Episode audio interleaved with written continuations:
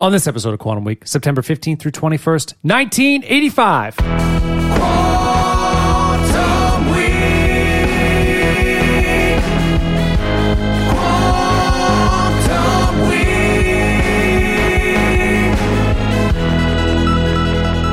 Quantum Week. Welcome to Quantum Week. I'm Matt. Matt's very loud. I'm Chris. Matt's screaming. Quantum Week is a show in which Chris and I leave into a random week of a random year, and we talk about movies and music and headlines and things, which you all know because you're the you're our you are our Patreon people. You know the spiel. You could probably you're probably saying it along with us, uh, Or- but or not. today or not. But today we are talking about Teen Wolf and Don't Lose My Number with a little bit of a special section on Family Ties because it's like Yeah, we're a doubling- Michael Jackson, not a Michael Jackson, Michael, sorry, Michael J. Fox week. Yeah, we're gonna double down on Michael J. Fox. He had the number at this point in time. He had the number uh, one and three movies in the box office. crazy. For the two, three weeks before that, he had the number one and two movies in the box office. And then Family Ties had their season premiere September 26th, which is a couple weeks later uh, that same year, and uh, that was also the same season he won an Emmy. Right. his first of three uh, uh, for that role of Alex B. Keaton. So at this moment in time, Alex B. Keaton is the most famous, most powerful, whatever, most biggest movie star, TV star, biggest star in, in Yeah, the country. Yeah, I mean, it, he was everywhere. He's everywhere. Um, so any screen you look on, uh, look at, right, he's on. everywhere you go. Magazine coverage, everywhere you went in the summer of '85, early fall of '85, he was he was there. If you're Michael J. Fox, would you have rather have Teen Wolf come out first or or uh, Back to the You'd Future? rather Back to the Future come off because then Teen Wolf then plays off of that, and that's how it becomes a success. I think so, And that's what yeah. happened here. That's exactly what uh, happened. One quick thing before we get to Teen Wolf, uh, you um, hopefully, well, by now maybe you have seen the results of our movie poll, and um, for the runoff um, between Super Troopers and Stand with Muscles. Um, we're taping this. Should we just announce the winner now? We're taping this on a Friday, so we don't know. Matt's being funny. We don't know well, what has won.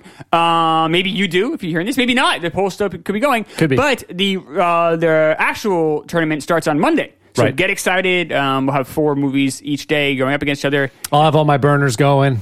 I'm ready to go. You're ready to go. I'm excited. Laura made a cool graphic for it. We're going to Oh, release really? that Sunday night. Oh, yeah, shit. it's nice. I haven't seen it. Um, so uh, we're, we're ready to go. We're amped up. I'm amped up. Holiday tournament. It would be interesting to see what. I'm really happy with the slate of movies we got. I was really afraid it'd be worse than that. Yeah, Um, I think everyone did a really nice job picking picking them for the most part. as long as Santa with muscles doesn't make all make its way all the way through. You may have just given them the, the boost they needed. Probably no. By now, it, that that's going to be eliminated. Come on. I, would- I- my prediction is that Super Troopers seventy percent. Yeah, it's gotta destroy It's it. gonna get destroyed. Right. Uh, should we talk uh, Teen Wolf? Yep, let's talk about Teen Wolf. Um, so can I just give you my overall feeling about this? Sure. This is a poorly made, um, poorly executed film. It's basically a B movie that's still fun to watch. Y- Uh, yes and no. So right. So this is a movie that is significantly better than it has every, every right to be. And it's basically because of Michael J. Fox. Kind of. I think the script is actually pretty good. The script is okay. There's some weird spots which There's I'll some talk about. major problems with the script. Major But, problems. um, I actually I'm gonna give this movie a B minus. yeah, something like that. I uh, so it's it's this is the I was trying to think of like a parallel. Army of Darkness is kind of a parallel for me, where you've got a movie that's like there's obvious problems, there's I production haven't seen problems. this. Oh, motherfucker! I know. I haven't. What's done- your problem? It's okay. You got, I, I, it's a whole. that's but the you whole- get it. But he do you do you like him? Do you like He's uh, Ash? Oh, okay. I don't get the whole. Like, I lo- really people, like- like love him. It's I a just bit think- much. It's, it's the anime crowd that loves him. I'm not an anime. It's, uh, I'm not It's really the an same. anime guy. It is, but the same. It's a there's a Venn diagram of people who love Bruce Campbell and love anime. It's very. well, you never watched Burn Notice though, which is a great uh, a great TV show. the USA. Now? Yeah, it's a great I- TV I don't- show. I've seen some shows in USA. You know, I've seen that kind of. I yeah, think- I've seen USA shows too that are shitty, but this is actually a good one. All right. and he is quite good in it. okay. He's- I'm sure he's a decent actor. And I, did you, you never watched uh, Briscoe County Jr.? That was really Uh, I good. think I, I watched it. was on Fox, right? I think I watched it Think one so. episode when, when, back when it was on. Yeah. And it doesn't really. That, that's He's got shit ton of charisma. Anyway, I see the parallel. There's an analog there between the two where where that movie does not have and the Evil Dead into Army of Darkness. They don't really have a right to be entertaining, but they are because of the acting in there. Because Sam of Campbell. Raimi though directed those. That's movies, true. right? And he, and he- Yeah, and but he did a they're- great job with some. Was he's directed some really good movies? He really has. Like I really like The Quick and the Dead, which is yeah, it was um, a after really that. interesting movie. with Yeah. crazy cast: uh, Hackman, DiCaprio, and Sharon Stone. Exactly, yes. it's very strange. Yeah. uh, and uh, he did a really nice job with the first two Spider-Man Yep, movies. he did. He did. Spider-Man Two is really good. But Army of Darkness is, is you know it's still kind of a B movie. I feel like this is the same way. Like I I absolutely saw and heard production issues all over this motherfucking thing. Yeah. Oh, But I still liked it. right. This I, it's not well directed, but I think the script is pretty good. Okay. Um, there are some major problems, but uh, not major. I guess is- there are problems or things that don't make sense. But um, the, my major flaw with this movie, if we're going to do the flaw thing, Sure. uh, is that the last ten minutes are a basketball game. you oh don't my care about. god. It's yeah, Which it is feels a like shame forever. because it the movie does such a great job in the first eighty minutes of making you care about these characters. And Yes. it's not just Michael J. Fox, like th- Styles. Booth, Styles, Yes. um, even the the Uh-huh. asshole guy and his and Chubby, oh, uh, Chubb, and Chubb, from Pee Wee's Big Adventure. That's right, we, got, Francis. we got Francis back. um, but it has like all right. So it has this like litany of but plus my favorite character. It, one of my favorite funniest characters in the eighties. Coach. The co- Coach, The coach yeah. is, He is pretty funny. incredible. He's really funny. this guy there is so funny. How He is, is. this guy? How did this guy not explode? I don't know. I was like, do I know this guy from somewhere? I couldn't picture him. his from name is anything. Jay Tarsis. So Yeah. his uh, his daughter ended up running ABC TV. Oh, really? For a couple, of- like, was the person who ran ABC TV. Funny because Styles married Nina Tassler, Yeah. who runs CBS. Yes, right that's now. right. That's right. And the guy that wrote this, uh, co-wrote it, um, but the primary writer Is it Loeb? J- yeah, Jeff Loeb. Yeah. He runs Marvel TV. That's right, now. right. So you have three different Weird. people that have connections that ran ran TV networks, which is a big. De- it's like a huge deal. Oh yeah, Um. Yeah.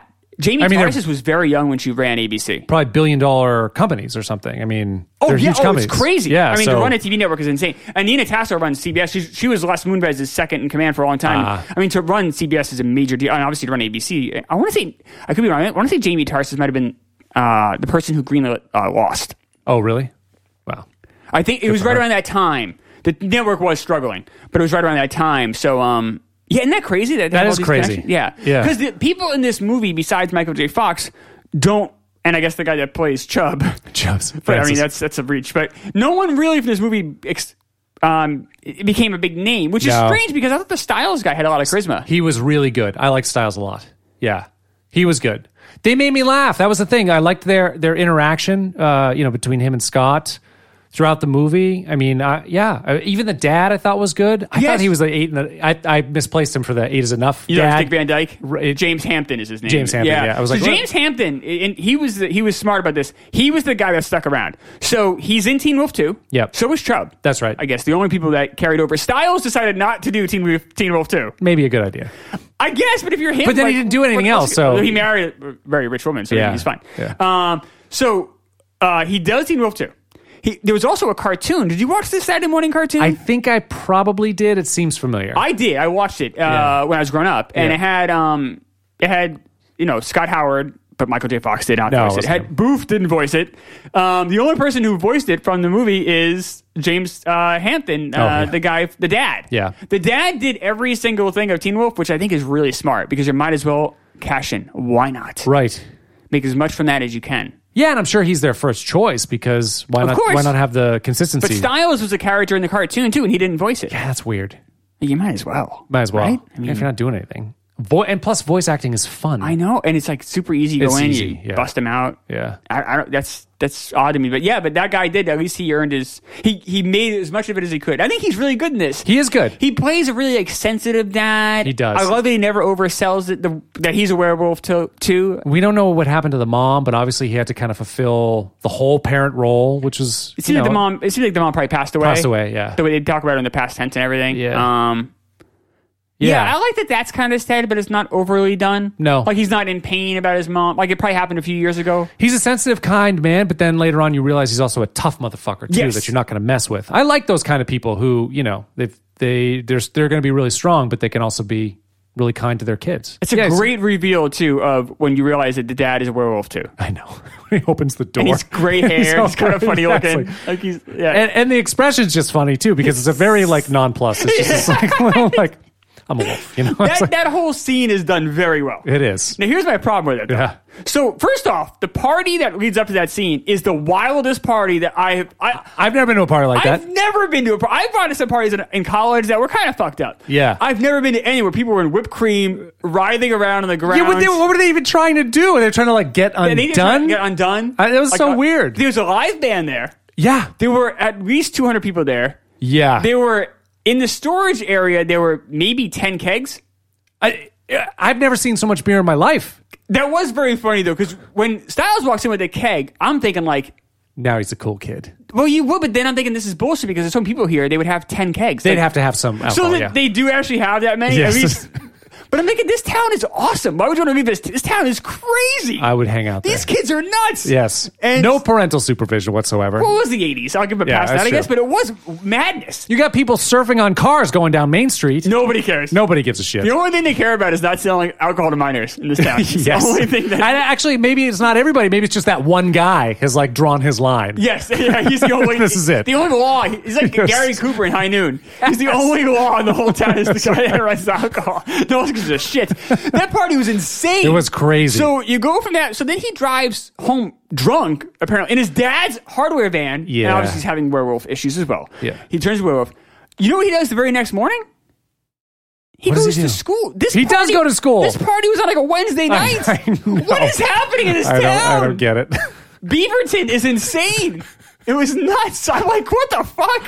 they, they don't have a mayor. They have That- no mayor. They've got nothing. That There's- high school dance was insane. You Oh, had yeah. major giant like lights. I know a band. It was it was hopping. That was a wild high school uh, high school dance. They spent like the most amount of on this film. It was like a 1.5 million dollar budget. They spent the most on the dance and the And the party. But like all the kids at the party were like dressed to the nines. I know. I'm like, this town is ballers. This is a wild town. Why I would- wanna go he there. kept saying he wanted to leave town. He's so bored of being average. What's boring about that? This town is and you're a wolf, crazy. bitch. You got like beautiful women everywhere. I know. This town is nuts. You got Boof. Oh, Boof. Boof isn't bad looking. No, Boof is really pretty. Really? I mean, she just got a terrible haircut because it's the Yeah. 80s, but yeah, she's a pretty girl.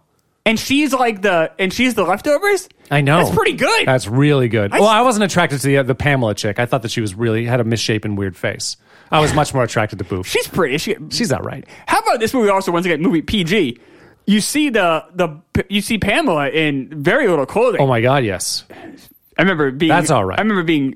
I was I wondering remember, actually. being, I remember really enjoying that scene when I was a, a younger yeah, man. yeah, Yes. yeah. I was thinking that too. I was like, do I actually get to see titties? I was in my head. I'm like, do I get to see? And no, No, not today. You know, no, it is PG. Yeah. But it's a pretty loose PG because um, Styles says the FAG word. he does, but it is 85. So Which goes back to what we talked about a little bit with Money for Nothing when I, I Yeah. we talked about how the word didn't wasn't as um, Although in this time, the con- this time though, the connotation was also like it was sort of repelled. You see, you see Michael J. Fox being like, "No, I'm not." a-" Yeah, I'm not. I mean, it's He like, said it back too, right? "Ugh." Yeah. that was a little. That was tough to watch, but, but but it, but it is funny though how how like we we talked about with money for nothing Yeah. though that that the um you know that f word uh we, we were not even going to say it in the show you know I don't I, No, I I- don't want I to don't wanna say say it it. No, it's not, it it's makes not, me feel it's, weird. it's shitty you know um but you know they're saying it in a PG movie Yeah. with which I remember when this movie came out no one ever talked actually, about that you're scene right. In an R movie, you would kind of expect it more. Kind, I guess, but like that, no one ever said the scene was offensive when it came out. No. which shows you how much times have changed I in the know. 35 years. Yeah. Um. So you have that happen.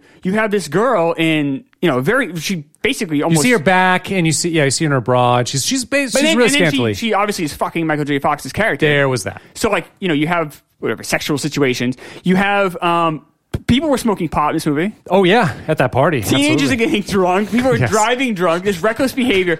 This is insanity. This entire movie, and it, it gets a PG. But remember, this is before the PG-13 rating. It's as much insanity as maybe Right? No, Animal it's House. after. This is after PG-13. It's probably as crazy as Animal House. No, You don't think I, I so? Said nudity and stuff. Oh, it did. Yeah. Okay. So I don't know how- maybe I don't know maybe how sans it's crazy nudity. here, but this is this is pretty nuts. it's pretty nuts. um, this was no because Red Dawn was eighty. So this PG thirteen. Why didn't this get a PG thirteen? I don't know. I They don't didn't know know. what they were doing those first few years. Probably they didn't. because this is a pretty. It's a lot going on in this movie. There was a lot a lot going on. Which is why it was interesting. I mean, And how about that's you know think about this you would never see this happen today you know they basically throw Michael J Fox and Booth in a closet and, and make it so they can't get out I know. so Booth is the aggressor here Definitely. but how many girls have gone to this party and couldn't get out now they're stuck with this guy I know. Really That's sketchy. not a great situation. or they, even the Jello dump too. That that was the other Oh, one where yes. they dumped Jello, like, like like Chubbs. You got to eat this whole bowl of Jello.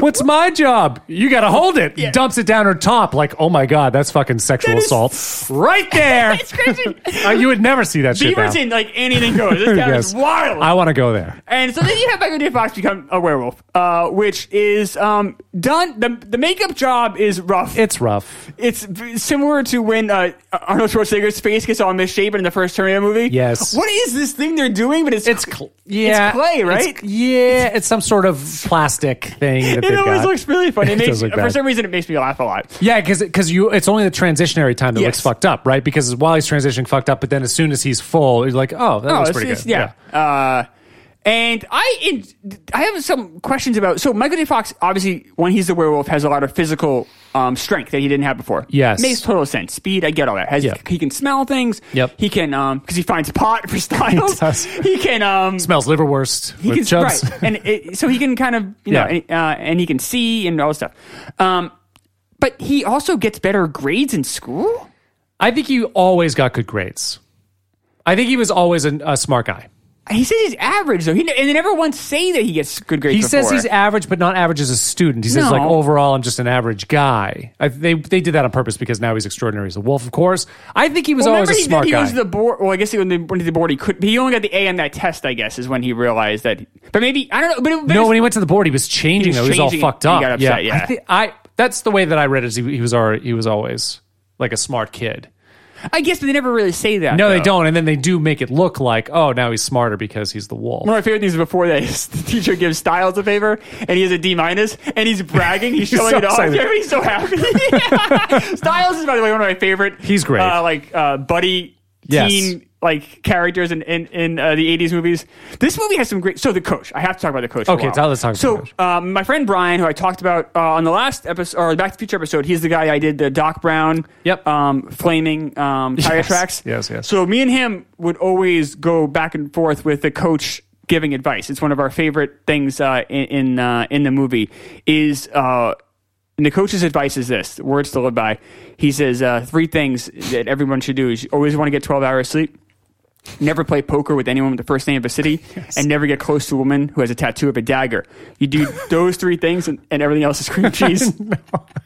cream cheese. The fuck does that mean? It's just easy. Like I know. it's easy. Yeah, but still. And it no is- one uses that. It is this, but but so I thought about those that advice actually quite a bit the last Have you? thirty five years, like a lot, like because we would always say to each other, it was just so. It actually, if you really think about it and break it down, it makes a lot of sense. What he's saying is always be restful, be careful with your money, and don't get with the wrong mate. Yeah. And it actually is great advice. It is very good Coach advice. is genius. My other favorite thing with Coach, and it's- I was in stitches watching this scene. It's so funny, which has usually a teen comedy, like, all right, kind of cliche jokes, here we go. Right. But this Coach character is, is just like this wild card. So, um, Want some wings? I mean, what? right, yeah. No, it wasn't Wings, it was like want a drumstick. It Or was want a KFC. drumstick. Yeah, It was- that's right. It's like, what? It's like, no, Coach, I'm good.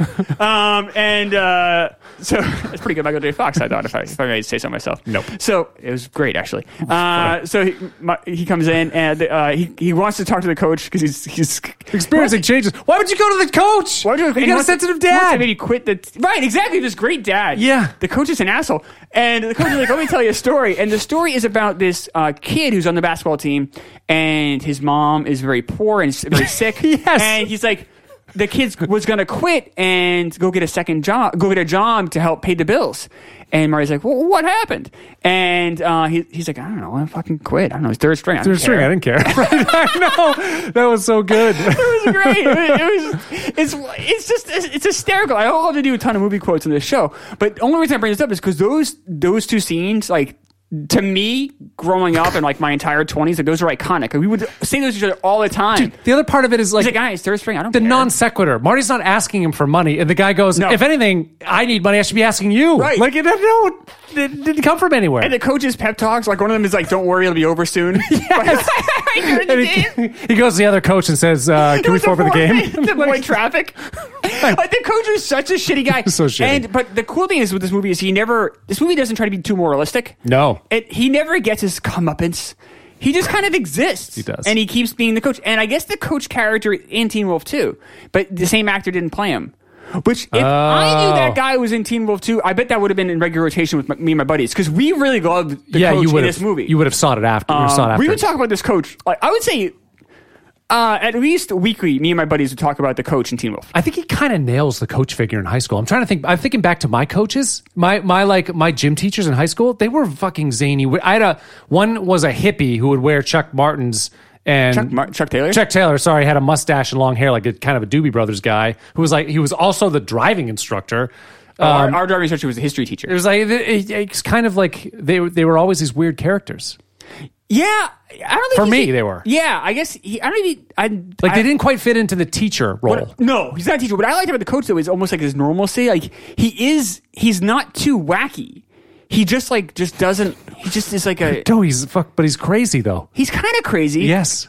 he's kind of a genius. He's a total genius I because he's love- I love like, Coach. you know, my door is open for you at like any time. But then he's trying to get rid of him. He's Yes. like, well, because he's saying these cliches, but he doesn't mean them. Yes. And then the second he's boxed in, he's like, I don't know, IRS, bring down my neck, I gotta go. Like, I, I love, I love that he just didn't give a shit, and then he never gets called. And it's a lot like the Ty Webb character in Caddyshack. Like he just doesn't give a shit. Yes. Like that was a thing in like the early '80s, and I think that kind of humor is very funny. Um, Oh, it is funny. I think it's like hysterical. like just when someone just doesn't care, and uh, you see it a little bit in Office Space too. Like um, with Peter's character in the second and third act of Office Space, when he realized, especially the second act, when he doesn't really Yes. care anymore. That to me is hysterical. Like Yep. the premise of someone like going because it's funny because everybody else around him cares. Yeah. and when someone doesn't, for some reason, that really makes me laugh. I, Uh, I yeah. don't know why that is. It just it just it's just very Well, because funny to me. everybody is always looking out for how are other people going to view me. It's it's a, And so Coach didn't care. Coach just did not He give a just shit. doesn't He is who care at he all. is. Yeah, um, that was pretty fucking good. this this is like you know so for all those reasons a uh, kind of a shabbily made movie about I want to talk about how shabby this is actually. yeah So one thing. shabbily directed I guess is a better way to say it. Y- Okay. So you he's talk- saying made because there are other people involved that did a good job. well, when I say made it, so I want to talk about the audio in the situation. um, there are scenes where people are talking that aren't the main characters. You can't hear them. There are scenes like the, okay, let's the basketball scene. They're playing The end, basketball or at the end. Okay, yeah. Well, Well, probably all of the basketball scenes, but I really noticed at the, end. twelve minute movie at the, The end. 12 of minute it, movie yes, at the end. Jesus Christ. that when you're doing a scene on a basketball court, um, you're going to have audio cues that put you in that place. The sound of the room, or the bounce of the ball, the squeak of the feet. None of that was there. There were no squeak of the feet. There was no bouncing of the ball. You could Yeah. hear the crowd. Yeah. And you could hear them talk when they were talking to each other. You weren't hearing thuds as people were hitting each other. You weren't hearing any of that No. huge like budget cut right there. Uh, there were people talking in the crowd. You couldn't hear them, but the but the camera was on them. It was Yeah. like what the fuck? Like so disconcerting to hear that. That that was happening all over the place in this film. Um, it makes sense. I mean, it, that's why it's such, it's a B movie. Like you got to cut shit somewhere. You only have a million and a half. I know the producers were like, we want a successful comedy that we don't have to pay a lot for. Of course. And they got it because Yeah, this thing team- made eighty well, million. well, they lucked out. It was they got a lottery ticket, is what that They- happened. Um, they- they really did. Or they were just very educated guests to get Michael J. Fox. But they were playing off family ties, not Back to the Future. In fact, here's a fun anecdote about Yeah. how shitty Teen Wolf is behind the scenes being made. So um, him and Booth and Styles, I believe, were just palling around the set. Michael J. Fox, I guess, from all accounts, is an incredibly friendly guy, really cool to hang out with He seems awesome. and they were all just like hanging out and they were on the lot. It was the Yeah. same lot as Back to the Future was being made on. But remember, it was Back to the Future with Eric Stoltz. So they were building the set Yeah. of Back to the Future. And he's walking around and he goes, and he says to Booth, I guess, he's like, man, I would give anything to be in a movie like this. oh really? Like to have like a real budget and real sets. Like this is amazing. Look at this Hill Valley they're building. This is insane. Imagine, Yeah. imagine being on. Like they, you know, he said it as like almost like this wishful dream that you know six months later he's running around. He's on it. Uh, but it is, but you know, that's the that's the jump. And It's that's a why when huge he jump. took Back to the Future, he didn't even read the script. Well, and you said he was really nice to all the other all the other people where where Stoltz wasn't. I mean, Right. imagine how thankful you would you would feel to Right. be on something like a real prof- like an actual professional movie Ex- movie exactly. movie I mean, film shoot. You know, yeah, he obviously was on a top ten show. Yep. Uh, Payment Ties was ninth. but that's the year different than, before. than a It movie is. because you just got so many more moving parts and like the Right. sets and all that shit. It's like it's got to feel really big budget if you're on a big budget film. Absolutely. Oh, it's a huge difference. Yeah. You know, and he had been in a couple of movies. He was in a movie called Class of 82, which is the same know that kind of one. a Teen Wolf budget. type Yeah. thing. The movie before that I've never even seen. Um, and he did some Canadian TV. So, right. But it's all very small scale Yeah. compared to some at Back to the Future. So, Back to the Future, when they asked if he wanted to do it, he literally said yes without reading the script. That's how much. Oh, 'cause he saw- he's like, I know knew, this has gotta what be this legit. was, Robert Zemeckis film, Yeah. produced by Steven Spielberg, that has this budget that he had been reading about in trade papers because he knew because they all keep track of each other. All these Yep. young, he knows Leah Thompson, Of Chris Ben course. Glover, who I Yeah. think was a guest at Unbacked Feature. So he knows these people, and Was a, a guest on Family Ties? Oh, Family Ties, Yeah, excuse yeah, me. yeah. Uh, he uh, one shot guest, uh, and so he knows Yeah. these people involved. He knows they're in this, so he didn't even have to. He's like, of course I would do that. Right. He was coming off Teen Wolf, which he knows is this low budget. this thing. low budget. The thing is, though, he acts his ass off in this film. There's a great scene. So there's a shot when he's running from the back, right after he does the um the math equation. He can't do. It's like Yes. backwards Goodwill Hunting. He, he gets stubborn. Yeah. So he he's running through the hallways, and the the the uh, janitor goes, "It's wet there. It's slippery." And it's a long shot, and it's a shot of him just running down the hall. But Yes. the whole time he's slipping on the floor, and it is brilliant physical comedy. Awesome. And it's timed perfectly. He doesn't fall until the very very very end. Yeah. And but the way he's, but he finds different ways to slip the Yes. entire way. It's not just like the same kind of slipping motion. It's all sorts of wild and wacky kind of slips. He's like a fucking Looney Tunes. And there's no real music, probably for budget reasons, behind Probably. it. So you're not like cued to respect it. It's not like do do do do do do do. Yeah. It's just him, Him. and it is brilliant. Yeah, he's great. And you're like, oh, this is a different level than getting say Patrick Dempsey Yep. or whoever would have been in this role, C. Thomas Howell or somebody who's a good actor. They're fine, but they're not Michael J. Fox. Michael J. Fox is is great. Right, He's Eric a great Stoltz, actor. Let's say he did Teen Wolf. He would have done a good job. Eric Stoltz is a is a fine actor. He's a fine actor. A fine actor. Yeah. He's very good in Mask. He's a fine actor, but he's not going to be able to do the things that He's- are he's- needed in this movie to make it a B minus movie. He's not a comedic actor. That's why I mean Michael No. J. Fox. Can and he be a- said that. Michael when J. Fox Stoltz got fired. Stoltz says, I'm, I'm not- "I don't yeah. know why they hired me. Then I'm not a fucking comedian." Yeah. Where Michael J. Fox is, I mean, he's a great straight man, and he's just he is super funny. He's very funny, and you know he had had three years of family ties to really master Yeah. that craft. He's always had brilliant timing. He's always had great physical comedy, and then when he had three years in front of a live studio audience, you know, twenty five weeks a year to do this, he was ready to go. It's boot camp. It, it absolutely was. Yeah. Um, and then he even used Teen Wolf to work on facial expressions stuff like that that he could then translate into um, Max Feature. I gotta bet that it would be easier to do a movie after doing something like Family Ties because because you because it's not you have to learn the script so fast and you know So much live easier. stu- right live studio audience where you- you have all, mul- mu- multiple takes to try stuff out and you're on the working with set. professionals. And you're working- Meredith yeah. Baxter Burney at that time was a TV star. Yeah. And was a borderline, I don't want to say movie star, but it was a, a, a movie actress. Yeah. So she, you know, how it worked with Family Ties was in the beginning, Michael J. Fox was so poor that he couldn't even afford a car. Really? So she would pick him up the Oh. first season and drive him to um, the set. To the set. So she would always. but Michael J. Fox, uh, in his early years, was a big drinker. Um, he he liked to have a good time, so he'd go out a lot of times and have a good time. And he, you know, he would wake up to Meredith Baxter Burney beeping her horn, and he'd be like, Oh, ah, "I Jesus. gotta jump in the shower."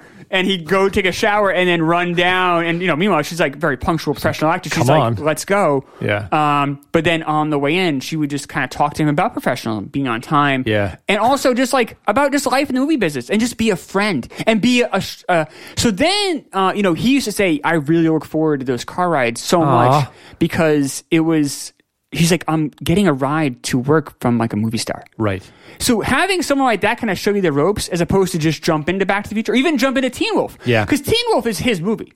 It is. So everyone's looking up to him on some level. He's a TV star. Yeah. You know, so he has he probably learned how to carry himself from Michael Gross, from Meredith Baxter Burney. Right. Um, which is a huge thing, you know. It's that that helps have that, you know, you figure Tom Hanks also had guested on Family Ties.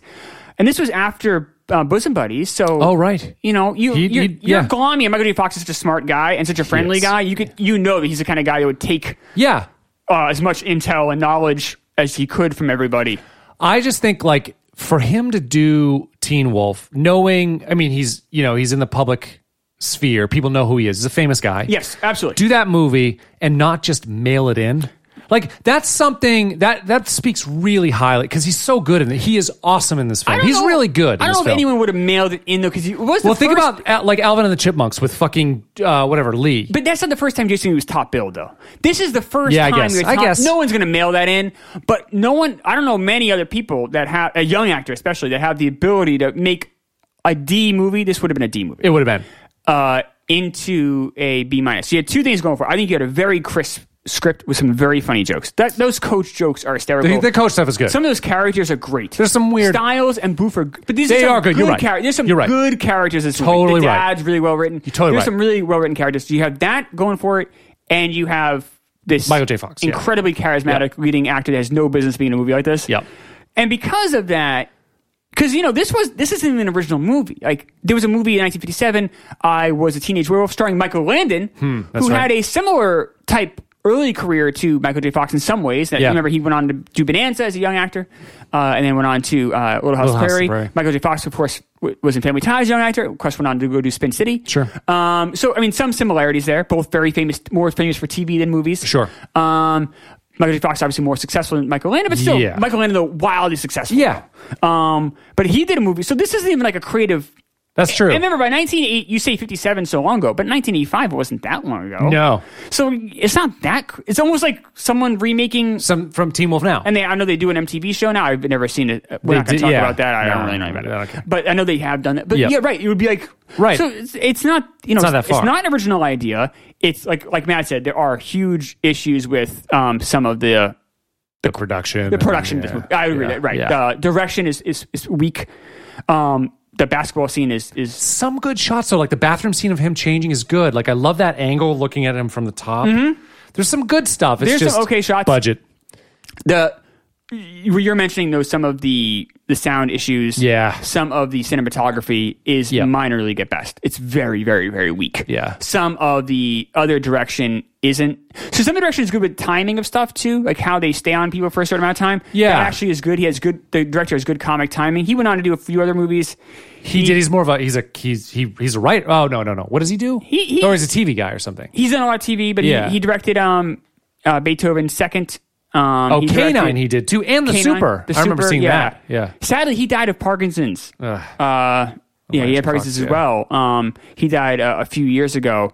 Um, but yeah, Teen Wolf though was his most successful movie. It was also was his first movie directed, which is interesting. Canine was pretty big too. Actually, it, it made like eighty or ninety million. It was. I'm sorry. Well, Beethoven second made made 118, I guess, Oh, Jesus, worldwide. yeah. But Teen Wolf though is his most successful. I mean, I see. When you, it's more than just box. Like when Yeah. this movie had a long run on cable. Movie uh, had a sequel, had a cartoon after. Like Oh, thi- that's true. This Yeah. created not a franchise, although MTV is a show Kind now. of, yeah. It sort of created a, a franchise of sorts. Yeah, I But see it is that. the movie that he that's his legacy. I mean, it- I guess you're right. no one. I mean, That makes sense. Yeah. um, but uh, I, it's a it's it's an enjoyable movie. If you've never seen it, check it. I It's the- funny. The I coach laughed. Is so funny. I laughed like throughout this movie, and and Michael J. Fox is so good. He's fun to watch. I just forget, you know, I, I hadn't seen a uh, Michael J. Fox in anything in you know a decade plus, and so to go back and watch first, you know, um, Back to the Future. Back to the Future and then Teen Wolf. It's really a pleasure to watch him. It right now. is. He's so good. it's one of the things that's so I read his biography, the first one he wrote, and Yeah. it is so sad what happened. Everyone's like, why did his career fall apart? We can talk about that for a second. So, um, what he obviously has the Parkinson's, which is a major thing. Yeah. and he had a hard time adjusting with that. Um, and he made some career choices. He had signed a contract, a movie contract, like a, a multi-film contract. Hmm. Um, so he had to commit to that. And he was also, I'm, he wrote in the book that he was kind of just grabbing and then it came because he wanted to do as many movies as possible as quickly Oh, as before possible he, uh, before he he thought he never knew the Parkinson's would really kind of kick take in. over and maybe make it totally unable for him to work. Plus, he started to notice, which you do notice if you watch these movies. There's also a movie in '96 he made called The Frighteners, which is directed by Peter Jackson. I have who seen that. directed the Lord of the Rings. movie. It's actually Yeah. pretty good. Yeah. but his facial, his face becomes frozen of Yeah. sorts. Watch him in Teen Wolf, then watch him in The Frighteners, or watch him in Family Ties, then watch him in Spin City, and his. Facial, he doesn't, He doesn't have the the same, same- facial control. Yeah. Um, so, and that hurts your charisma, and as well as just your ability to show emotion on screen. And he was very, if you watch him, I, I was kind of making a note of it in Team Wolf. I'm like, oh my God, he's using his face so much. Yeah. And obviously his physicality too, you know, with that slipping of the four scene. it's so sad to think that this guy, who is one of the great physical comedians of that decade, is the guy that gets. I mean, he wasn't John Ritter great. He wasn't Buster Keaton great. I'm not saying that, but he was one of the top ten Well, physical comedians of the '80s. And he's a better actor than Ritter, though. So you've got you Yes. have you have that. You've got both. I And a mean, better actor he's- than Buster Keaton, too. And a bit, right, Um, you've got both. Right. Uh, yes, I agree. Yeah. And it's so sad, that, but it's so sad to see someone who's so physically gifted get robbed. Sucks. I mean, it sucks for anybody, but it's like extra tragic when that happens. Yeah. Um, but like Watchmen Mars Attacks, which came out I think in '97. Right. And you can see it. He doesn't have that same. Uh, something's wrong. Yep.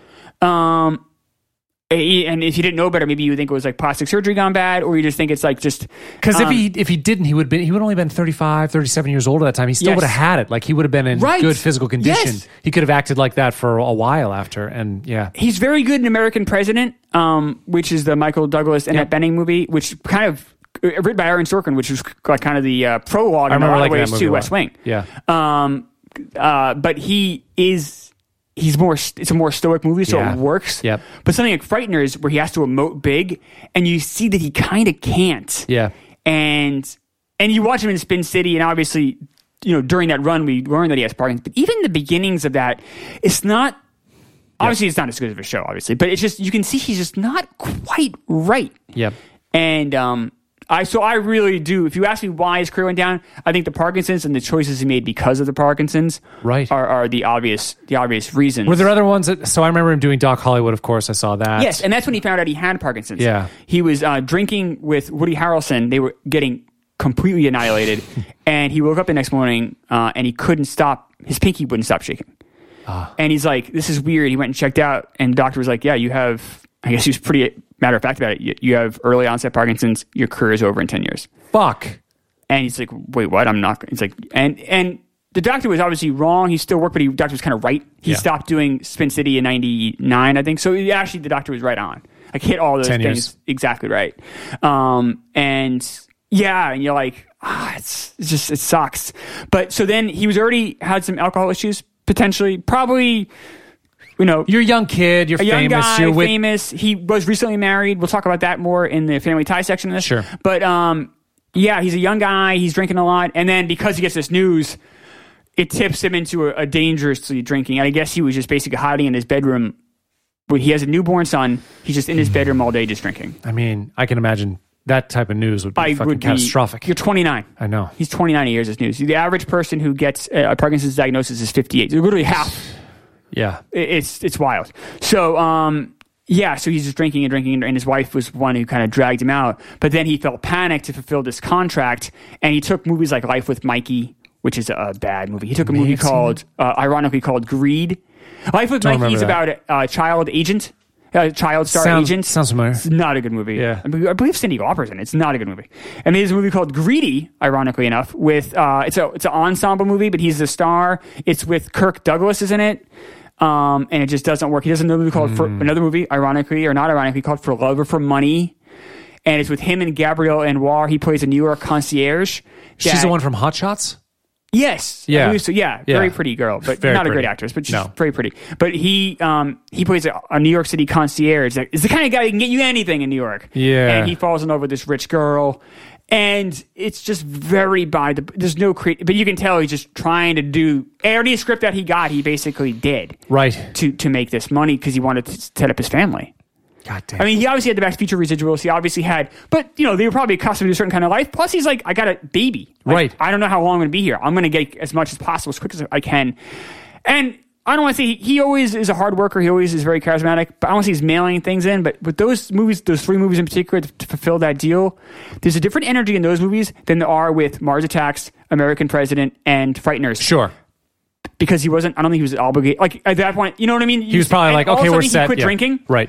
he uh, he quit drinking. He got his shit together, and then he got. But you can see a shift if you really want to see the shift in Michael J. Fox. Look at those, and hopefully we ran into those movies because I love talking about this topic, Yeah. and I love watching his career change. Yeah. Um, but the, we'll talk more family ties in a bit. But that's all I have. Yeah. That's on that. that's it. I do have your favorite thing in the world. Oh fucking hey. Get excited!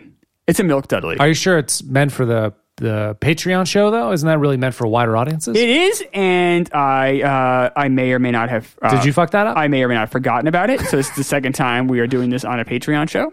Um, or this is all part of my plan. It could be. to reward our Patreon listeners, our favorite fans. Patreon ones. reward no reward.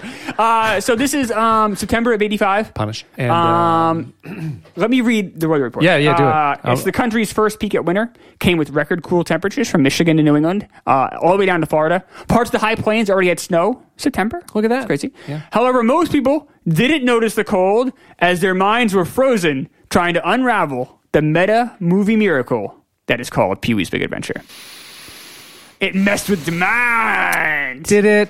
Milk Daily Weather Report. Did it?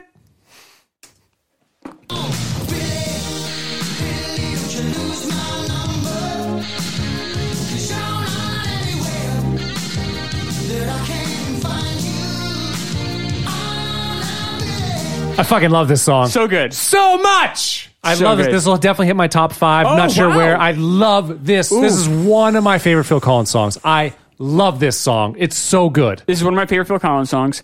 I don't know if it's my top five. It might. This song is awesome. This song is awesome. My Um, favorite Phil Collins album. No jacket required. Is and it? this is maybe this is this is probably this might be my favorite Phil Collins. Song. I think it's my. Fa- there's a few. There's a few. So good. Yeah, yeah. I love this song. It's such a great like. It's got a if you great- Can't, like the- it's so 1985. Like the, I wish I lived in the 80s. I wish I would just live in the 80s forever. I wish I could. If I had a time machine, I would just never leave the 80s. it would be a lot of That's fun. all I've been thinking this whole week. In Like, I don't Beaverton want to or whatever. live. Like Laura and I are gonna we're gonna buy the Family Ties box set. And Yes. Just watch them with that and Cheers. I just don't. I just don't want to be here. I want to be there. Aw. I, I know. But I was hearing this, I was like, I want to be It's in a so world, good. I want to be in a world where this is playing. there's so much awesome about this song. Um, the production quality is really good. Oh, so good. Phil Collins is sneaky good. He so you want to know how many people were on this song? Four people played on this song. Yes, I saw that. Yes. Did you see that? It's Phil doing, of course, he's an amazing drummer, actually. He's such a great, underrated drummer. Him and, and Genesis with Peter Gabriel. One of my favorite albums ever is uh, Selling England by the Pound. It, it's definitely prog rock. I fucking love it. And he is a huge part of it. He's a great drummer. So he plays drum on this, drums on this, sings, um, plays keyboards. It's him, a bass player, another keyboard player, and a guitar player. That's it. it that, that's it. And he produces and he mixes and he writes. He's like, I guess he's a dickhead. So uh, uh, uh, I guess he's a dickhead. I have really strong feelings about. I, I got down a whole thing. I'm. he seems like a dickhead, but he's also super talented. I feel so. I feel bad for him. Uh, do you really? Yeah. Have you seen pictures of him lately? Oh, I know he's really beat up. He's Dude, like it's- walking with a Dude, it's cane. real. he's sixty bad. He's nine. I only- mean, yeah, it's not old. He, I'm- dude, he looks like he's 85. does he look that bad? It is off. It is so sad. Um. Okay, Phil Collins. Yeah. here's my take on Phil Collins the person a little bit. I let's say let's say okay, let's put it this way. Let's say this happens. Phil Collins Peter Gabriel leaves Genesis. Yeah. Phil Collins does not become the lead singer. When Phil Collins, when Peter Gabriel leaves Genesis, they in, they auditioned 400 different singers. Exactly. They tried to get anyone they could in there. Yep. They ended up going with Phil Collins. He didn't want to do it. They, he did it. Okay. People hated him. People Yeah, I- hate- hated right. him right off the bat Of because course. he wasn't Peter He Gabriel. wasn't Peter Gabriel. And they didn't like the, the new sound Genesis had. Yes. Which fine. I I, I You can understand that. I Your can. favorite band maybe turns into something else. right exactly right. Right. Um, which part of it I like better. I like some of the new Genesis stuff better than the old one. I like I know the- it's probably not a popular take, but some of it I don't like. Yeah, yeah, yeah. I'm with you on that. There's some, um, especially I really like like Abacab is a really great album. I, li- I do like it when they were still proggy with him too, and then some of their pop stuff I really like too. And when you get to They get Invisible too Touch, poppy, it like, gets and uh, past that, like I can't dance. Can't Dance is- is it's like you awful. want to shoot Yeah, yourself I in the agree. face, but but the earlier and the Right. eight, from 85 earlier. So let's It's live in good. a parallel universe Yeah. where he doesn't take the job Yeah. or someone else takes the job. And then he puts out his solo stuff. I think that it's a whole different, he becomes a different human because It might be. He has said, he said 10 years ago he's uh, had major suicidal thoughts, Ah. partly because of the backlash. He then kind of, he said like critics and fan backlash really left him in a difficult spot. He then a couple years later said that's not really the case. It had more to do with my divorce and more to do with my physical ailments. Yeah, Having said that, though, I think he's kind of lying because he's famous for being. Critics would write reviews about him that were negative. that's right. He would then call the critic up and try to plead his case, Right. which then the critic then I don't I think that makes the critics can't be because the critic was annoyed. So then Phil Collins' next album comes out and they just rip it apart. Even Of more. course. I mean, you right. If you're not, you, and, and you they gotta might just not ignore even it. hate it, and they're just going to rip. It. They- Exactly. it's almost like a, a self fulfilling prophecy. Exactly. And Phil Collins is the kind of guy that just can't let stuff go. He's been married three times. In fact, he's he he's had marriages that then get back together that Yeah. get, become even worse. Yeah. like they're toxic, and then he still gets back with this woman. He he cannot let anything go. No. And because of that, it has completely destroyed him as a human. He He's- must. He's, has nothing. He has.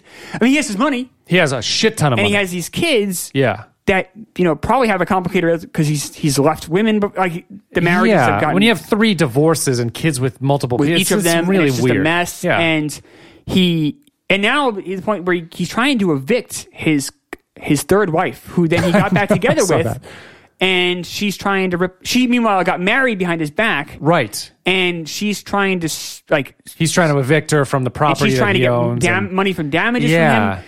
Um, meanwhile, the guy is has no he can't do anything physically anymore because he hurt himself drumming for Genesis in 2007 on tour because he couldn't let that go. right. And he just he's a he's like a uh, he be, he's become like a, um, a cautionary tale. Yeah. Like sometimes it's okay to walk away from things. It's okay. It's okay to just move on.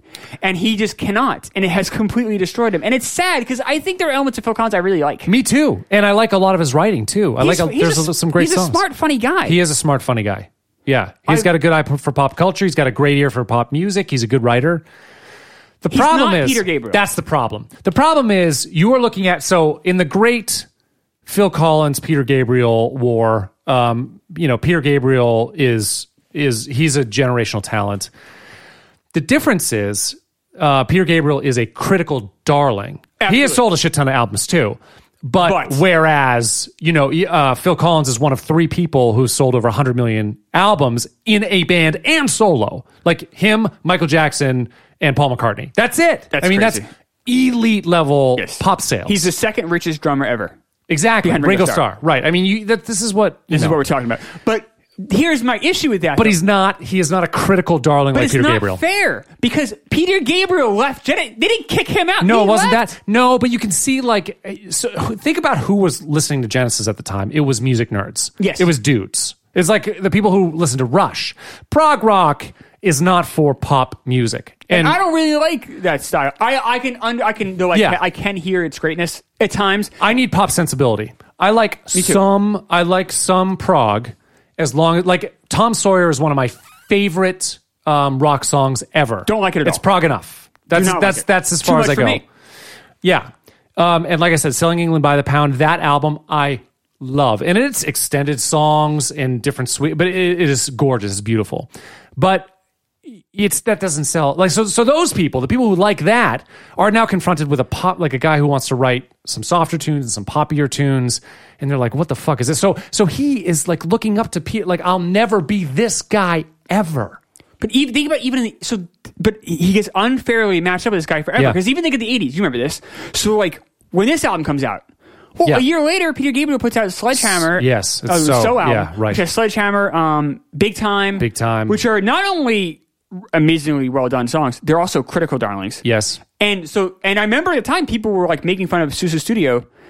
And- Yeah, I know, right. And they're like, "Oh, look at this trash," which I think is a good song. it is a good song And they're like, "Oh." But like, why can't the two guys just make their? But it, it just, They can. You could I- never get away from him. No. it sucks. It's so sad for him. It is really sad because the thing is, as a drummer in Genesis with Peter Gabriel there, he was so important to that band. I can't, I, d- I cannot overstate how good he is as a drummer on that album, on Selling Him by the Pound.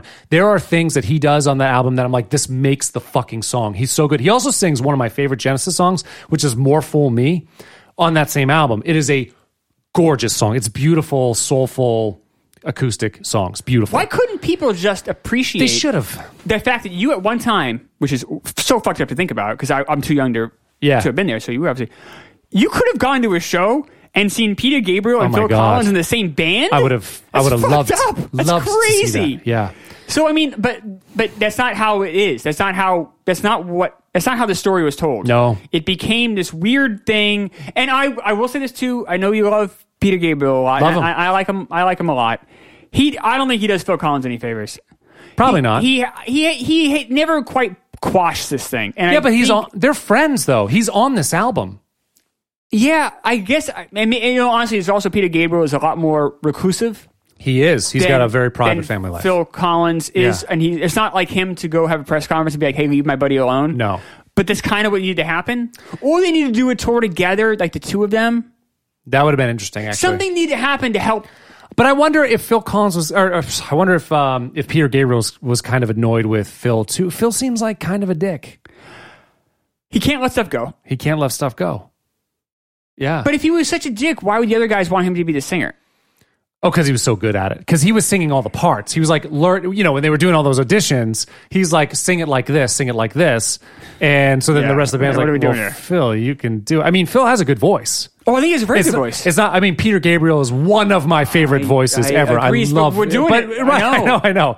I know. It's tough. It's tough to be an either or. Um, but even like when I was rediscovering these musicians in college, Peter Gabriel became a lot more important to me because I didn't really. Of I mean, course. you know, I loved him growing up. The stuff that was on the radio. More complex music. it's more complex music. So then I, I kind of felt like I had to decide, and I was shitting on Phil Collins too. Like, look at this fucking poser. Because at that time too, you're at you're at like I can't pass. You're you're just past like I can't dance that style. And you're Yeah, like, right. I nah, know, yeah. this is bullshit. And then you got the other members of Genesis who are doing "In the Living Years," which is a shit song. It's like this is not the Genesis that I fucking know. It's not right. You You're know? right. So, Well, but- it's ano- tough. Another thing, look at the album covers. So Peter Gabriel um, had this cool idea, and uh, he would put out album covers that would just say Peter Gabriel, and it was different pictures. Yep. And his idea was he wanted to almost be like a magazine. You get once a year, like an annual. Yeah. And then each. No, these didn't come out every year, but that was kind of No. just his idea. Was that that idea? So he has four albums, and fans of Peter Gabriel, as I'm sure you know, they call the albums like one is called Scratch. Melt. Melt. One is Yeah. one is a picture of Peter Gabriel's fa- face Yeah. melting, but it just says Peter Gabriel, but fans refer to it as Melt. Yeah. Okay. So what does Phil Collins do when he does his solo career? He has a theme with his album covers, and it's just his face. yes. and the- uh, and also Peter Gabriel was big on having his font stay the same. So what does Peter Gabriel? Uh, Phil Collins, Collins do? does the His same font is thing. the same on all these albums. God And damn. you're like, you know that it's like he couldn't. It's almost like he got sucked into the shadow. I understand it. Like there have been certain musicians that I've been friends with where I felt like I needed to um I needed to measure myself against. Or earlier on, right? Where I'm like, oh my god, these guys are so like my buddy Rob is a fit like one of my favorite writers. I should I'll, I'm going to send you some of his music sometime because you'll love it. It's it's um, he does amazing amazing work, and I'm always like I'm not good enough. That guy, like I'm not good Yeah. enough. So you you know you try to like elevate yourself, elevate or emulate, and you kind of come off looking like a poser when you do that. You do, and he does with the album cover You thing. can't. You got to be yourself. That's it. Yeah, I, I absolutely right. And like, but he could and look at the very first song he puts out is um. It was it Susudio yeah. or was it? no? it's uh, uh, in the air tonight. oh, in the air tonight. Um, That's actually is such a great song. but it's too. a such a drum song, right? I- That's it the is. very first song he put out as a solo artist. That's right. Num- first track on his solo. album. But you know that must have been some sort of rebuke, because you know Peter Yeah. Gabriel's in his head. Yep, And- he's in his head. Um. Yeah. He must have been. I actually I read story. He was really insecure about singing, um, in Genesis in the beginning. I can't- How can you not be? oh, because you're measuring up to. Yeah, who's who's not only has he got a great voice, but he's a phenomenal entertainer.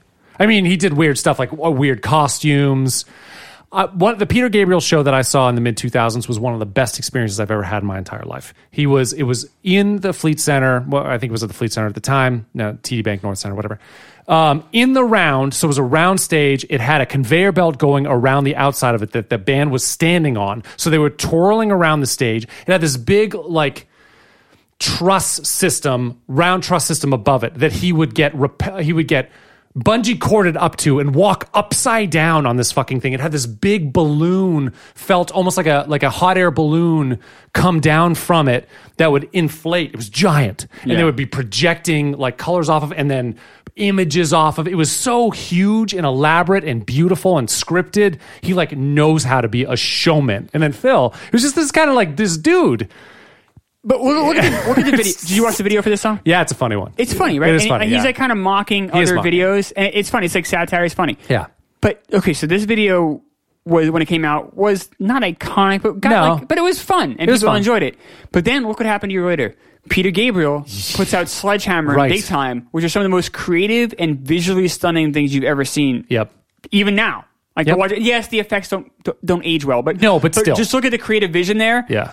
and you're like, oh, uh, you're like, I, I, I, I get it. The other thing is like Peter Gabriel is using like found objects and turning those into percussion. Like he is a, he is an auteur, right? He is like the kind of guy that is like I'm going to find the thing that's in my head and make it so, even if that doesn't exist. He's that kind But of doesn't guy. it suck that like Phil Collins just can't does be a suck. good pop artist? Because Phil Collins is a really good pop artist. But not only that, he's better than that. He is he is actually he's a re, he's really smart with his writing. Really smart. Yes. Really smart. He is very very very good. It's just Peter Gabriel's I mean, is to a, cre- me, is a create is you can tell he's a Yeah. he's more creatively gifted. I mean, than he, he Phil does. Collins. He's done. Um, he's done. Uh, Sarah, did the last Tem- Temptation of Christ.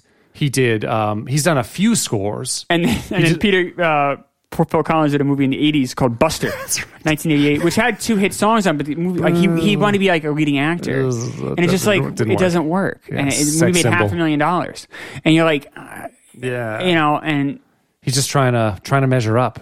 That must be really hard. I It mean, must I, be- oh, it's kind of you're- like little brother, big brother scenario. You're, always trying you're to do. always in the shadow. It's uh, well, I mean, they made a great movie about it, fucking Amadeus. I mean, Yeah. that's what this is. I mean, you know, and but it sucks because Phil Collins is is this album is is great. This is This a album is gr- great. this is pop great. album. This is a fun listen. it. You have four top tens, I mean, four fucking top tens, and all four songs are really good. Take me home, to studio, one more night, and don't lose my number. One more night's the weakest of those three It for is. me. It's still Um, good though. It's still good. It's a great pop song. yeah, it's good. Um, the one we're covering today, "Don't Lose My Number," is is, is the best one. fantastic. Yeah, I love this and one. it is so of its time. It really is. like you put that on, you feel like you're in 1985 again. I, I has- you really do. It is it is a which is which is which isn't a um that's not a knock. It's a it's a compliment. Absolutely. Um, because a I love this time. So Yep. and it makes it if you're not happy after hearing that song, if you're not like I know. good, like It's the same drum rhythm too that that has modern um, modern love. It's that same drum beat. It's the the drum beat that happened. Like all my favorite my favorite like up tempo songs have this drum beat. I fucking love it. This album though, just uh, it's his most successful, of course. No jacket required. Won three Grammys. Sold twenty five million records. that's a lot. That's a lot. Th- Well, this album was huge. This was a huge album. Huge, huge. What's the last song on this album? So I'm trying to look up right now. Um, I don't remember. oh, I'm sorry, not the last one, but "Take Me Home." yeah, take me home. Take Me Home is a great, song. fucking song. Yep. That is a, that's my second favorite song on this album. It's a great one. That is a really good song. It has a great rhythm that do do do do like has these little like sprinkle percussion things. Or yeah, it's a really pretty song. This is a really good album. If you haven't listened in a while, I definitely recommend going back and giving it a whirl. so I know we've been talking about this, and I didn't know that we were going to get so much into the Gabriel. It I makes sense know, that it I came. can't No, and, help I- it. not- and I'm with you on it. It's totally fine. But I did want to talk about this song a little bit more because I want to play a, f- a couple things. We talked about the production on this is so awesome. Listen to this. Listen to the end of the bridge where they just cut and there's space.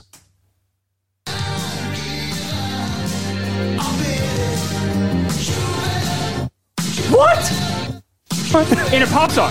And it's this is like, and and the thing, so now you would hear cuts like that a little bit more frequently because with digital recording, we can do it a lot easier. That's like never happened. That's It's cra- it- insane. it's crazy. It is in the middle of the song, out of nowhere. and then he d- he does it again, but in a more subtle way. He does it with a guitar slide. Right after that, they go back into the I think the chorus. Here it is. After the guitar solo. Right? Yes. With that solo, So it's good. It's so, so good. awesome. It's out of nowhere. It, and it's like the, the, the song does evolve as you listen to it. Yeah. And it's. But yet, it never loses its identity. It's a really So It fun. is such a fun listen. It's the kind of listen too because of those those things like that. It makes it uh, so re-listenable. yes. So like I actually listen- I don't usually do this. So I'll play the song once on my way over here, and then I just kind of go to dead space and I Yeah. can just get my thoughts in order. Yeah, yeah. But I had such a fun time listening to it. I did. I pla- I played it twice on the way over here, and then I got to your house. But um, but I've also been listening to that album the last two days like nonstop. It's so good. So I, I must yeah. I and I'm I'm not bored with it. Like it's so good. That's the thing. I I say it all the time. It's the details. It's the little details that show the love, show the craftsmanship. If you're, you know, there are certain people who can get away with just playing an acoustic guitar and singing, and they just got enough character in their voice, so their lyrics are really good and it's compelling. But then there are other people who just like really think about all the details, every single level of the song, all the production levels of the song, and they do little little fun things. Like this is the other one. They, he uses this delay on his voice, this echo on his voice, only on certain, not throughout, only on certain words. Here it is.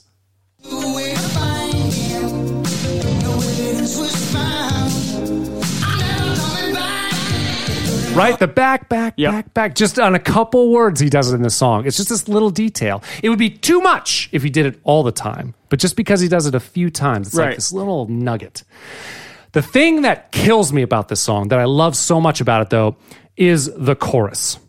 The chorus is.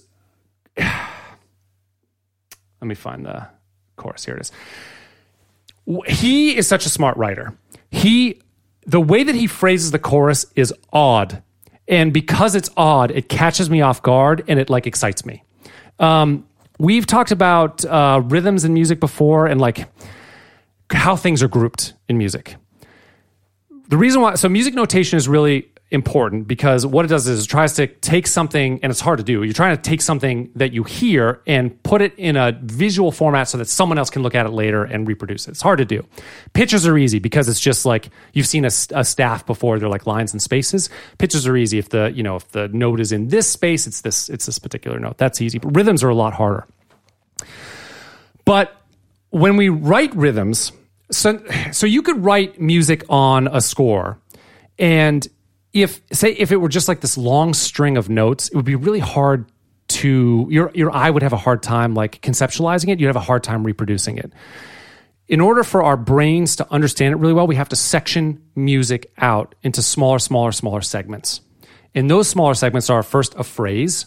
So a phrase is like like a blues song has um, twelve bar or eight or or sixteen bar phrases, and it's sort of it's like this musical thought that has an end and then kind of starts again, you know, back to one. But phrases are made up of even smaller segments called measures, which we also call bars. And I, um, I'm going to do a, a video to, to describe this as well. But I'm showing Chris. I've got a little a little board here. But you see how each I've sectioned off all these all these you know sections of four beats. Those are all measures. Okay.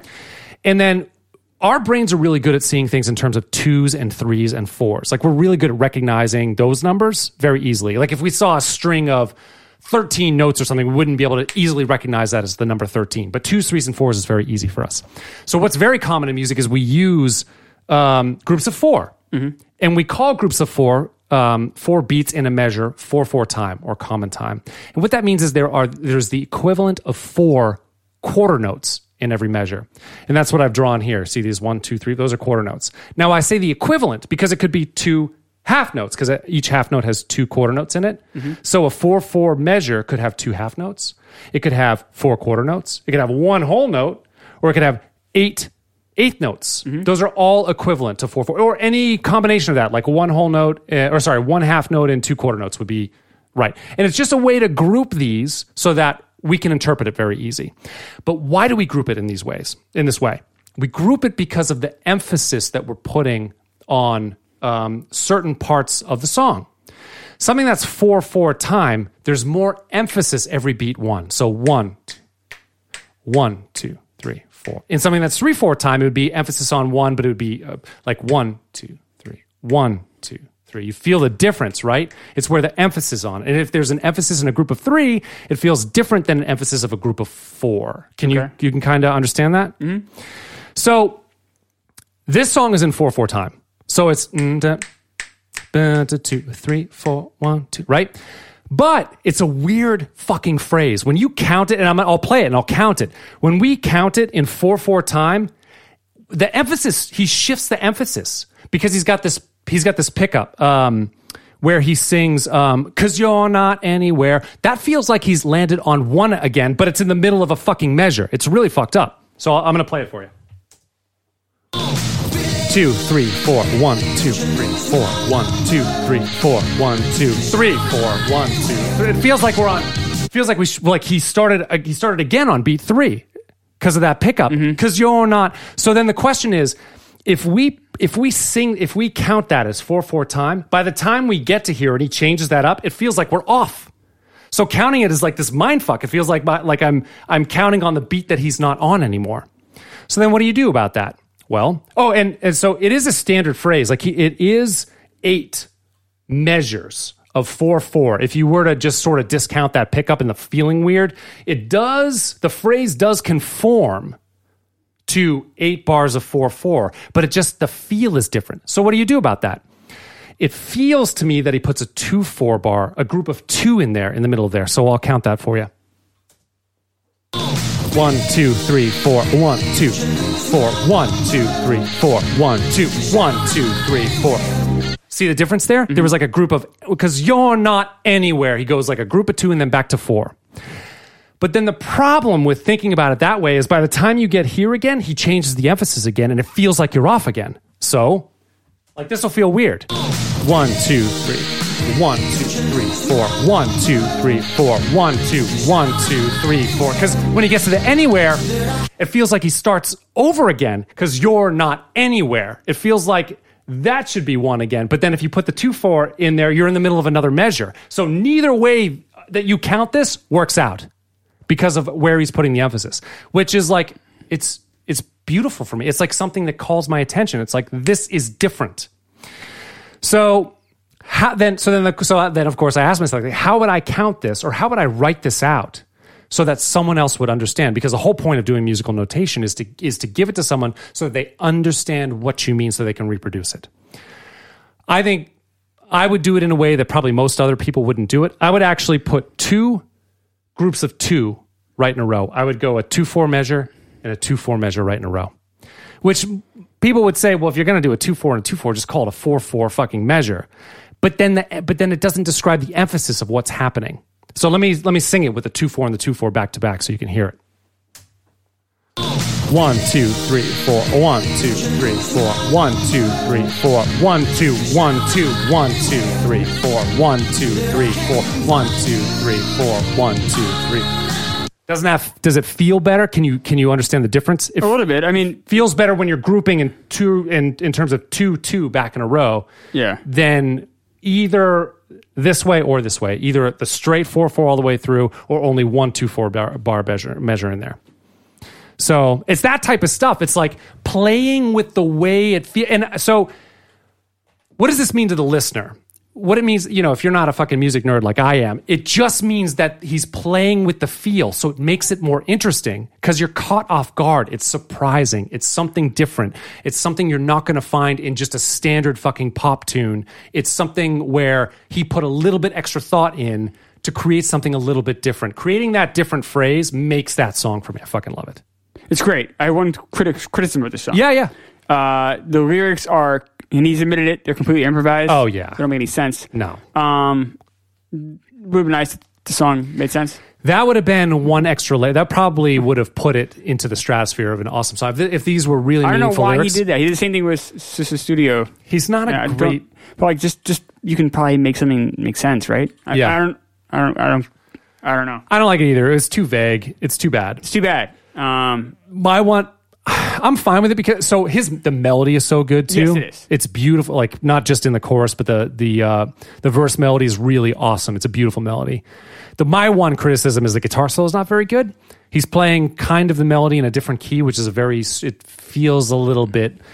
there's not enough of the of like the sort of the sweet kind of home notes that make you feel like okay we're we've landed in a place that makes sense to me. It's a little too obs- too trying too hard for uh, the guitar player, but I love this song. This will definitely hit my top five. I'm not sure exactly where I gotta I gotta put in there, but might- we were it might- very lucky to get Aha and then yes. don't lose my number. on- Yes, take, right in a row. take on me my favorite song ever. Th- This is this might this could crack it. I'll have to look. Th- It's th- such a great it's in one. the argument for sure. It's a great song. Yeah.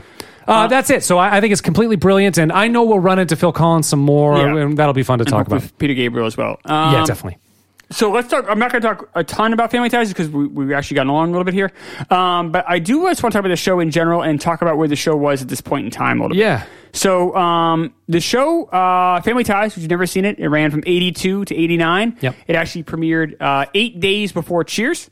Hmm. Um, so, uh, and it was part of NBC's kind of uh, resurgence or resurgence. They never, th- th- this, this show, Cheers, and then The Cosby Show. Yeah. Made NBC just uh, What was it before? Was it just this was a- fledgling? it was a rough wasteland? yeah, it was a lot, a lot of nothing. They had SNL.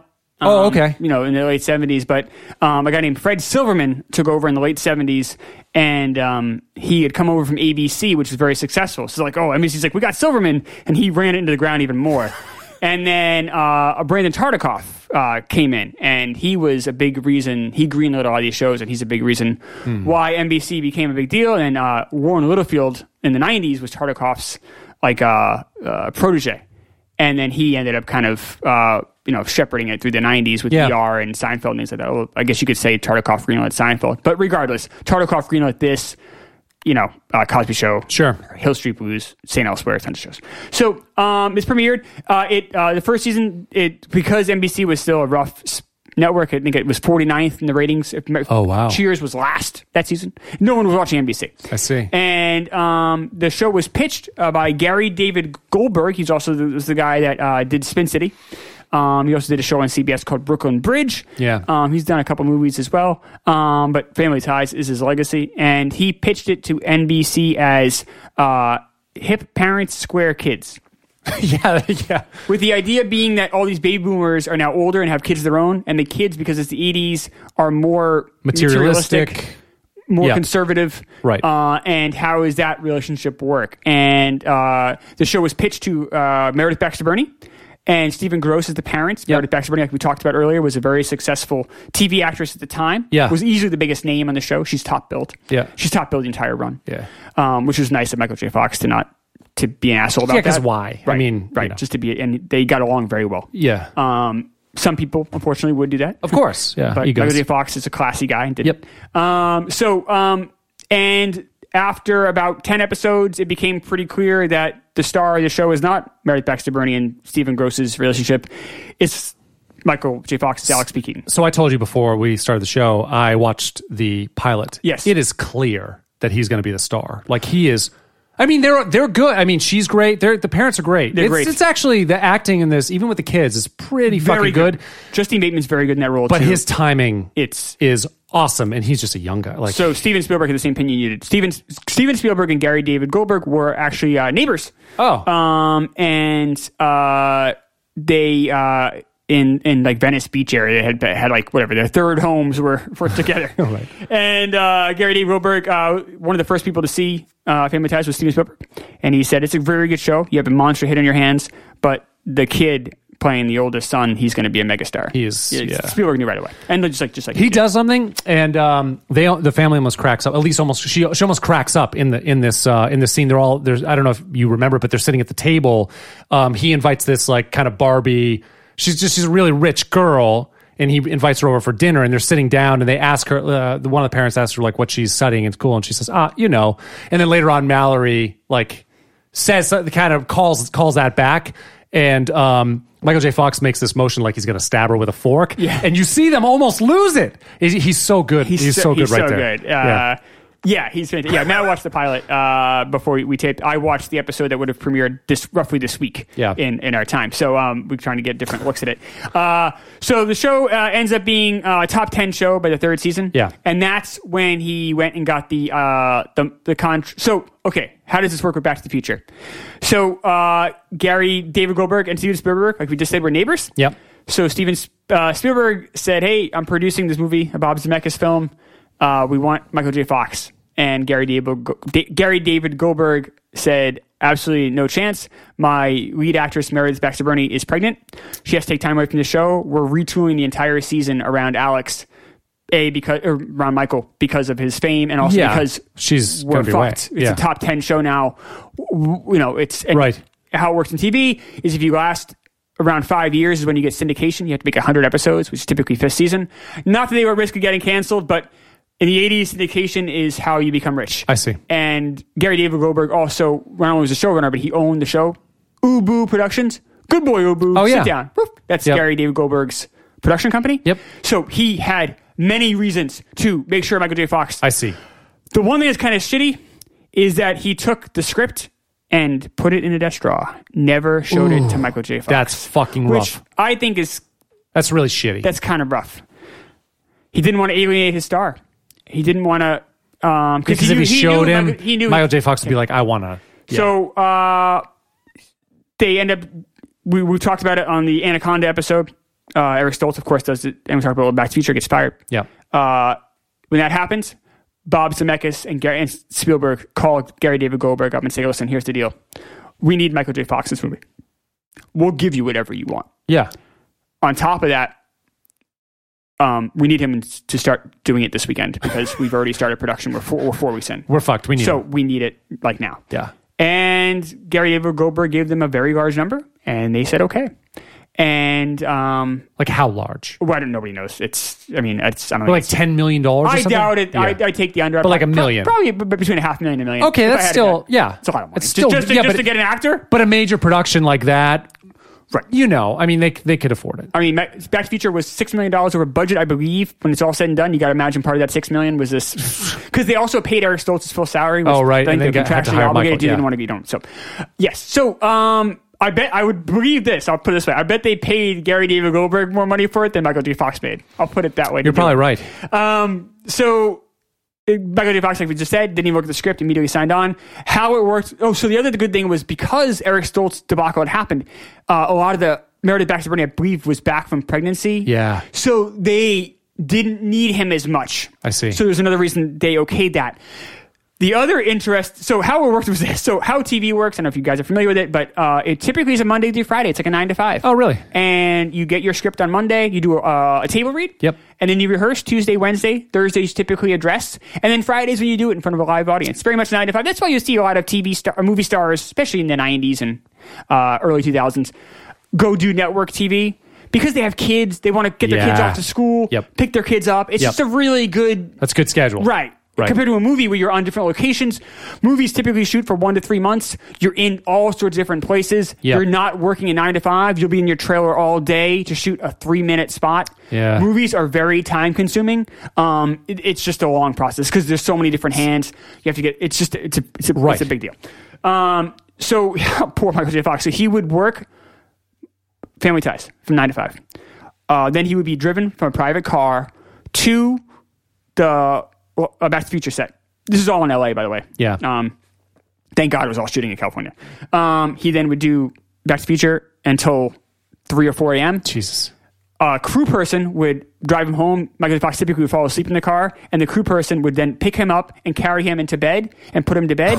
and then the next morning, the private car is with. This is, you know, now Mary Baxter Bernie's not driving to work anymore. Now he's a big star. Right. So he'd have his private car service pick him up in the morning and bring him to Family Ties.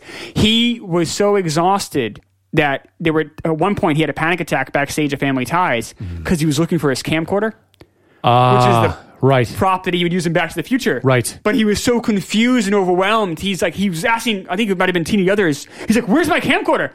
And she's like, what Wrong- are you wrong side, talking buddy. about? Wrong side. It's She's okay. well, she's- Yeah, she she's like, didn't- Why she do you need a wouldn't have known. camcorder for? Yeah. He's like, oh my God. He's like, he had, you know, he had no idea. Yeah. Uh, and he was just, and then during the weekends, where typically weekends TVs are off. You have weekends off. Another reason people like to do it. Probably not in a movie. No, you're doing all your daytime shots there. So he's just every. Ah, yeah, that he's must have been rough. You know, even movies typically won't. Something like this might not shoot in the weekends. They might have the weekends off. Movie lots and weekends usually quieter. Not Back to the Future. They were already up against a tight time schedule because Sure. they were delayed. They also had other delays.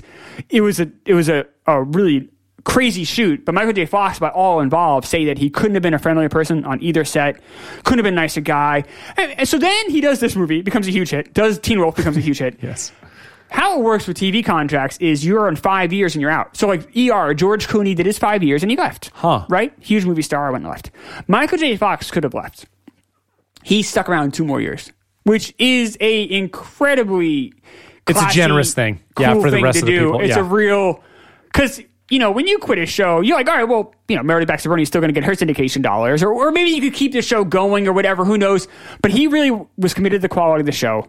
They were allowing him on some casting decisions, Yep. including people who played his girlfriend, which is going to lead me into this story I'm Mm-hmm. going to tell, and other things. So he had some power, um, but it was really cool of him to stick around. So this week in history is even this. This is the craziest time. I can't imagine being Michael J. Fox as a human being this time. So we mentioned before. He has Back to the Future. He has Yep. Teen Wolf. Yep. He has this show. This typically TV tapes out a month ahead of time, so I'm guessing this was taping late August of 1985, which means he had the number one, number two movie at the same time. Yes. The it was the big- season four pilot, which TV Guide has said is the 76th best episode ever in TV. It's Really? actually a very good episode. I'm sure I saw it. I watched all these as a kid. But Yeah, I don't I'm sure remember. you did too. It's the episode where he meets Ellen. Um, it's a college girlfriend of his, not Courtney Cox. It's the one before that. All right. and uh, that woman uh, ends up becoming his wife, his real life wife. Oh, That's who really? he's married to to this day. Wow. Um, uh, Tracy Pollan is her name, and so you see on camera like their first. God, I guess not, they probably rehearsed it, but whatever. Their first kiss on Sure. screen. Yeah. You know, you see all of these things happen, and their chemistry is instant. But Mm. I found a cool back uh, backstage story. So they auditioned everybody, and he was involved in the casting. And he got to pick who his girlfriend was because he's Michael J. Fox, and he's right, which is fine. Yeah. And um, he picks her, and they have a scene. The very first time they meet, they fight, and it's actually really good. They have instant chemistry. You totally buy it. They're really good. And but ends up backstage. They so uh, at the end of the episode, they kiss. They have a, a slow dance and their kiss. They were eat, all eating lunch together. Like we said, Michael J. Fox likes to eat lunch with the casting Yes. crew, and she had um, like a garlic um, like sandwich. So they're about to tape this kiss, and he's like, you know, I gotta Listen, tell you, your breath, You you're, were so garlicky. so you're, you're really out of control with the garlic right now. And he was really giving her a hard time in front of everybody. Everyone's kind of laughing, having a good time. And she says in front of everybody, she's meanwhile she's a nobody actress. Yeah. she was dating Kevin Bacon at the time, but she's a nobody. And she goes, "That's rude, and you're a fucking asshole." Whoa. Yeah. He says I instantly fell in love. because how the balls in this woman. Yes, she was dating Kevin Bacon, so she wasn't like Yeah, but that's she not- didn't have a career. No. This was something that the idea was they were gonna parlay this into uh being a regular on the show potentially. Yeah. And so she had Yeah. she told the biggest star in the world That he was an asshole. he was an asshole. And he's like, I was an asshole. That was rude of me. So like she called him out on his bullshit. He was just being flirtatious, but that's tough in front of a lot, a lot, a lot He of people. was, but and also he has all status. Yeah, he has does have all the status, power. right, They're he gonna does. fake. He's like the boss at that point. I mean, Yeah. he, Gary David Goldberg's the showrunner, but Michael J. Fox. If yeah, he says it's his show, yeah, it's his show. Yeah. he, you know, he didn't pull that shit very often. It sounds like, but he could have. right? So right, and but for her to do this, nobody to do that. uh, You know, she's basically you know, it's it's and she he was instantly smitten, and she was dating Kevin Bacon, and Laura and I actually were home. We were going through old people magazines trying to find out like online. Yeah. and they she was dating. It sounds like she left Kevin Bacon like for him, Michael J. Fox. But the good news is Kevin Bacon then instantly uh, met Kara Sedgwick, who he's still married to. Oh yeah, that's right. Yeah, And then, that makes sense. Um, Tracy Pollan ends up, you know, and then uh, they actually both got married. Both couples got married in '88. Both still together. which is pretty Aw. cool. And obviously, we mentioned earlier, she helped him out with Wild Parkers and stuff. They're Yeah. still together. They seem like the coolest couple ever. Um, but yeah, so and then so she was in season four, and then she left the show. I don't know. I I, I don't know. It's because maybe they were starting to really date pretty seriously. Could have been. And maybe they kind of want to That's a separate tough- church and state yeah. a little bit. Yeah. Um, and um, because her how that season ends is they're at a bus station. It's very good. It's just really well done. Like that that relationship's really well crafted. She- Yeah, yeah, yeah, She's yeah. beautiful. She's so cute in, in that show. She and and he's and he's so great and he's so handsome. It's a, it's such a great and they're both really charismatic. It's such a really good episode. So if you're ever looking to go back and watch Family Ties, uh, season four, episode one of that season is is It fantastic. was a great one. um, but I love seeing the pilot too because I mean, it's still that's one of the better pilots I've seen. Like it It's looks, a really good pilot. it looks together. It is a great show. Yeah. I uh, it, the TV um, the book is a great book by Matt Zoller Seiss and Alan Sepinwall. And I was looking through it; they don't have it in their top 100 shows. that seems weird, particularly something that's crazy. lasted that long. They're very political. I wonder if it's because Alex was a conservative, but it, it but cares? Gary It's a David show. Goldberg's a liberal. It was made. It's like Archie Bunker. Like Yeah, exactly. He gets his comeuppance a lot. right? Oh yeah, I have to apologize all the time. for that Yes, Oh, shit. exactly. Yeah, like, right. I, I'm like. That seems weird. I don't, I don't. How do you not have that? So Laura watching me, and Laura had never really seen Family Ties. She's younger, and she's like, I, she, she says, I can't believe after Cheers and Family Ties how good these '80s shows were. Right. I'm like, well, not all of them were that good. No. but these two really were. So I think I'm, I'm gonna get the box set. We're gonna watch these. yeah, It's, that sounds it's like a fun. great rewatch. I, w- I had a smiling face the entire time. yeah, I liked watching. so it. many great characters. You have like Nick. Uh, Mallory's dumb boyfriend in the later seasons. You have Skippy, the dumb neighbor. Yes. um, who's who's great. Uh, you have all these great characters. You have some great Tom Hanks guested on the show three times. Uh, Gina Davis is a guest on Oh, one really? of the shows. Yeah, Jesus. She plays um like the nanny, and Alex wants to go out with her, and it's it, it's just a it's just a, such a crisp, smart show. And Yep. you mentioned oh, the acting is so good.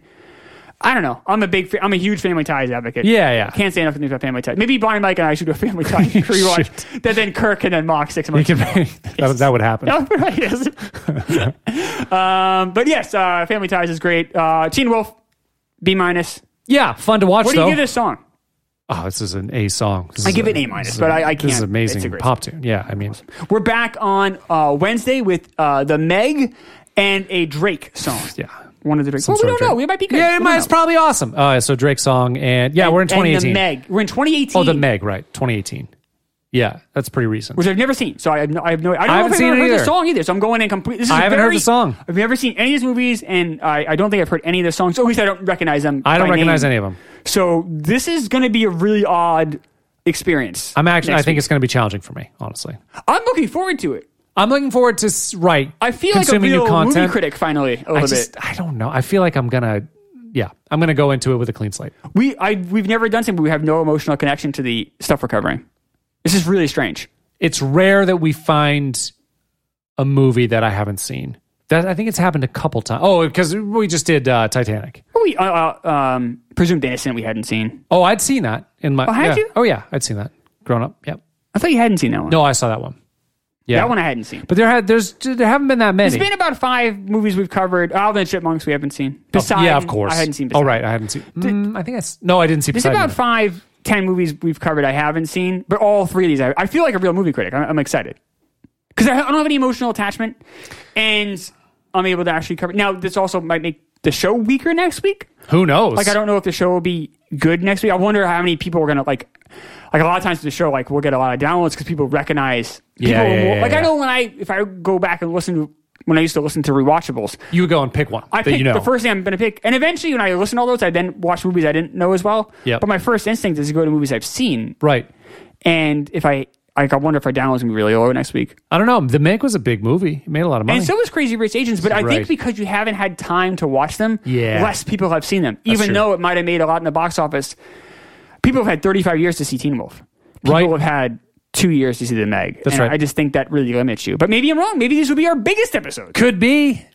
Um, I don't know. That was a lot of fun. Any, anything else you can think of? You want This to talk was a about? really fun. This might have been our best episode of the week. yeah, it was really fun. Right? Yeah. Was this our best? Was it better than the Pee Wee? I- Pee Wee went back to feature one. Think so. It was Which just one's more alright? fun This is yeah, this is more fun. This is our best. because there's so like this is the two second things are time fun. we've done this. We got no offense, Patreon people, but I, ideally, our best episodes are for yeah, the, you, for the public. we want to give you the, You guys the, the worst shitty end ones, of the stick, honestly. apparently. no, no, I think yeah, this is a good Yeah. one. Yeah, All right.